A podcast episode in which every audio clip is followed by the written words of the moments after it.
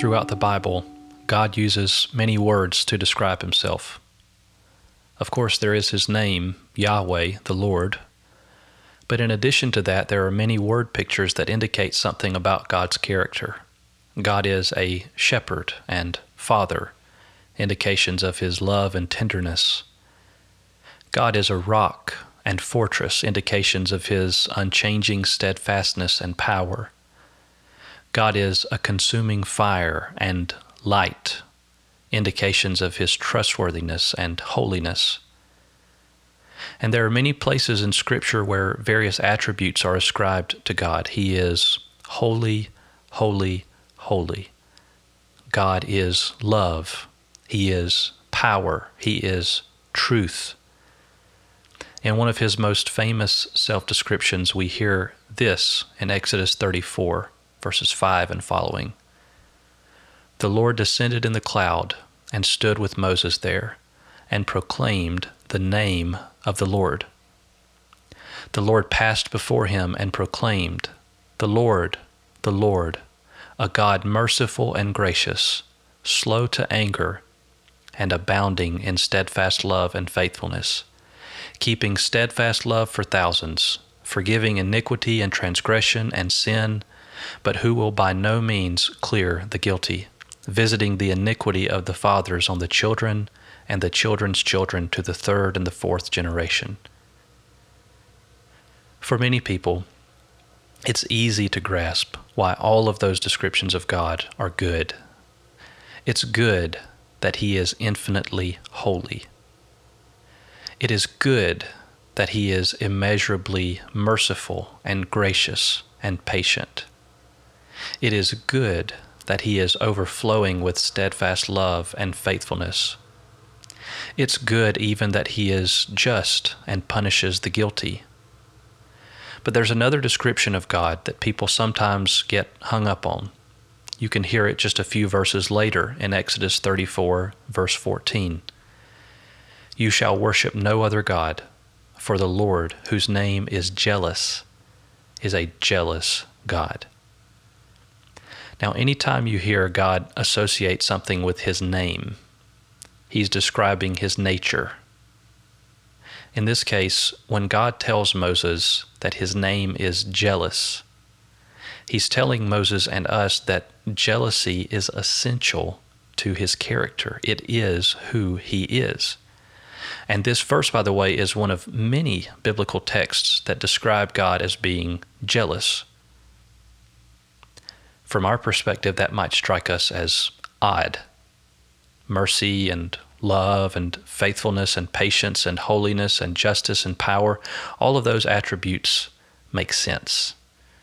It's easy to understand why a supremely good God would be characterized by those features. But what in the world do we make of God's jealousy?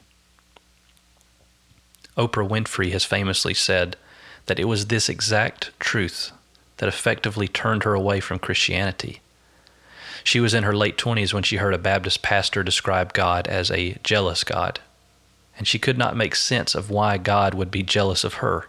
Of course, that's a total misunderstanding of what God means when he describes himself as jealous. But it's a misunderstanding that I fear is far too common. Part of our problem is one of method when we try to conceive of what God is like, we have this unfortunate tendency to start from our experience and then work our way up to God. We imagine that God is basically like us, just better. So when we hear God say that His name is jealous, we attribute human jealousy to Him. But we cannot start with our understanding of jealousy. We have to ask instead, what does God mean when He calls Himself jealous? Modern society tends to think of jealousy in an almost exclusively negative way. If someone is jealous, they are insecure at best. At worst, they are obsessive and maybe even abusive and controlling. It's no wonder that someone would hear God describe himself as jealous and turn away in disgust. But that is not at all what God means when he says, My name is jealous. Listen to how theologian Matthew Barrett describes God's divine jealousy. He says, Jealousy, as the Bible defines it, does not describe the raging, mad, jealous husband, the lunatic who is unjustifiably suspicious and beats his wife as a result. No, jealousy describes something more like the husband who so loves and cares for his wife and is so devoted to the commitment reflected in the promises they made on their wedding day that he seeks to earnestly draw his wife back to himself should she be flirting with adultery. No one would look at the second husband and think he is crazy for lovingly insisting on marital fidelity. That's a really helpful analogy. And it helps us make sense not only of what God means when he describes himself as jealous, but also of why it is good that God is jealous. Imagine, for example, if I said to my wife, I don't mind if you see other men. I'm perfectly fine with it. Would that be loving? Of course not. And she should be offended if I ever said such a thing. Because it would not indicate tolerance. It would indicate that I really don't love her as a husband should love his wife. It would indicate that I really did not take our marital vows that seriously. Because on our wedding day, we promised that forsaking all others, we would cling only to one another. It is good and loving for me to want her to keep her promise, and vice versa. It is good that I want her to forsake all others and cling only to me. Now, analogies can be helpful, but we need to be careful that we're not projecting our human experience onto God. It's crucial that we do not think of God's jealousy as a moral flaw but as one of his many excellencies. His jealousy does not arise from any need within himself. God is the only truly independent being in the universe.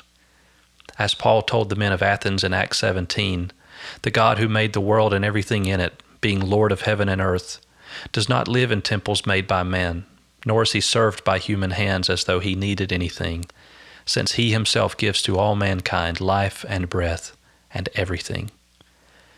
There are no needs within God that we can meet. We depend on Him for everything, while He depends on us for nothing. So, however we conceive of God's divine, holy jealousy, we must not think of it as evidence of neediness in God.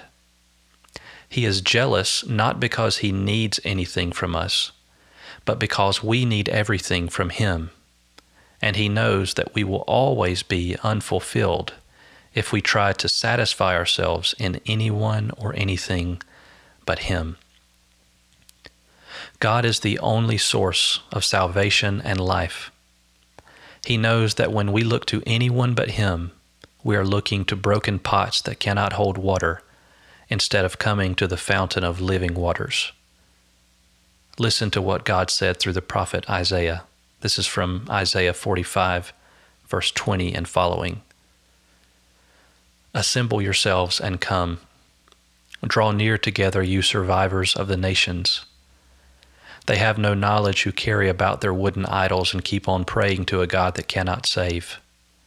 There is no other God besides me, a righteous God and a Savior. There is none besides me. Turn to me and be saved, all the ends of the earth, for I am God and there is no other. God knows that when we look to anyone or anything but Him, we're putting our trust in gods that cannot save. He alone is righteous. He is the only Savior. There is no one else. So if people are to be saved, they must turn to Him. I hope you can see now how good it is that God is jealous. It would be neither loving nor righteous for God to sit back and twiddle his thumbs while we pursue dead ends that lead nowhere but to hell.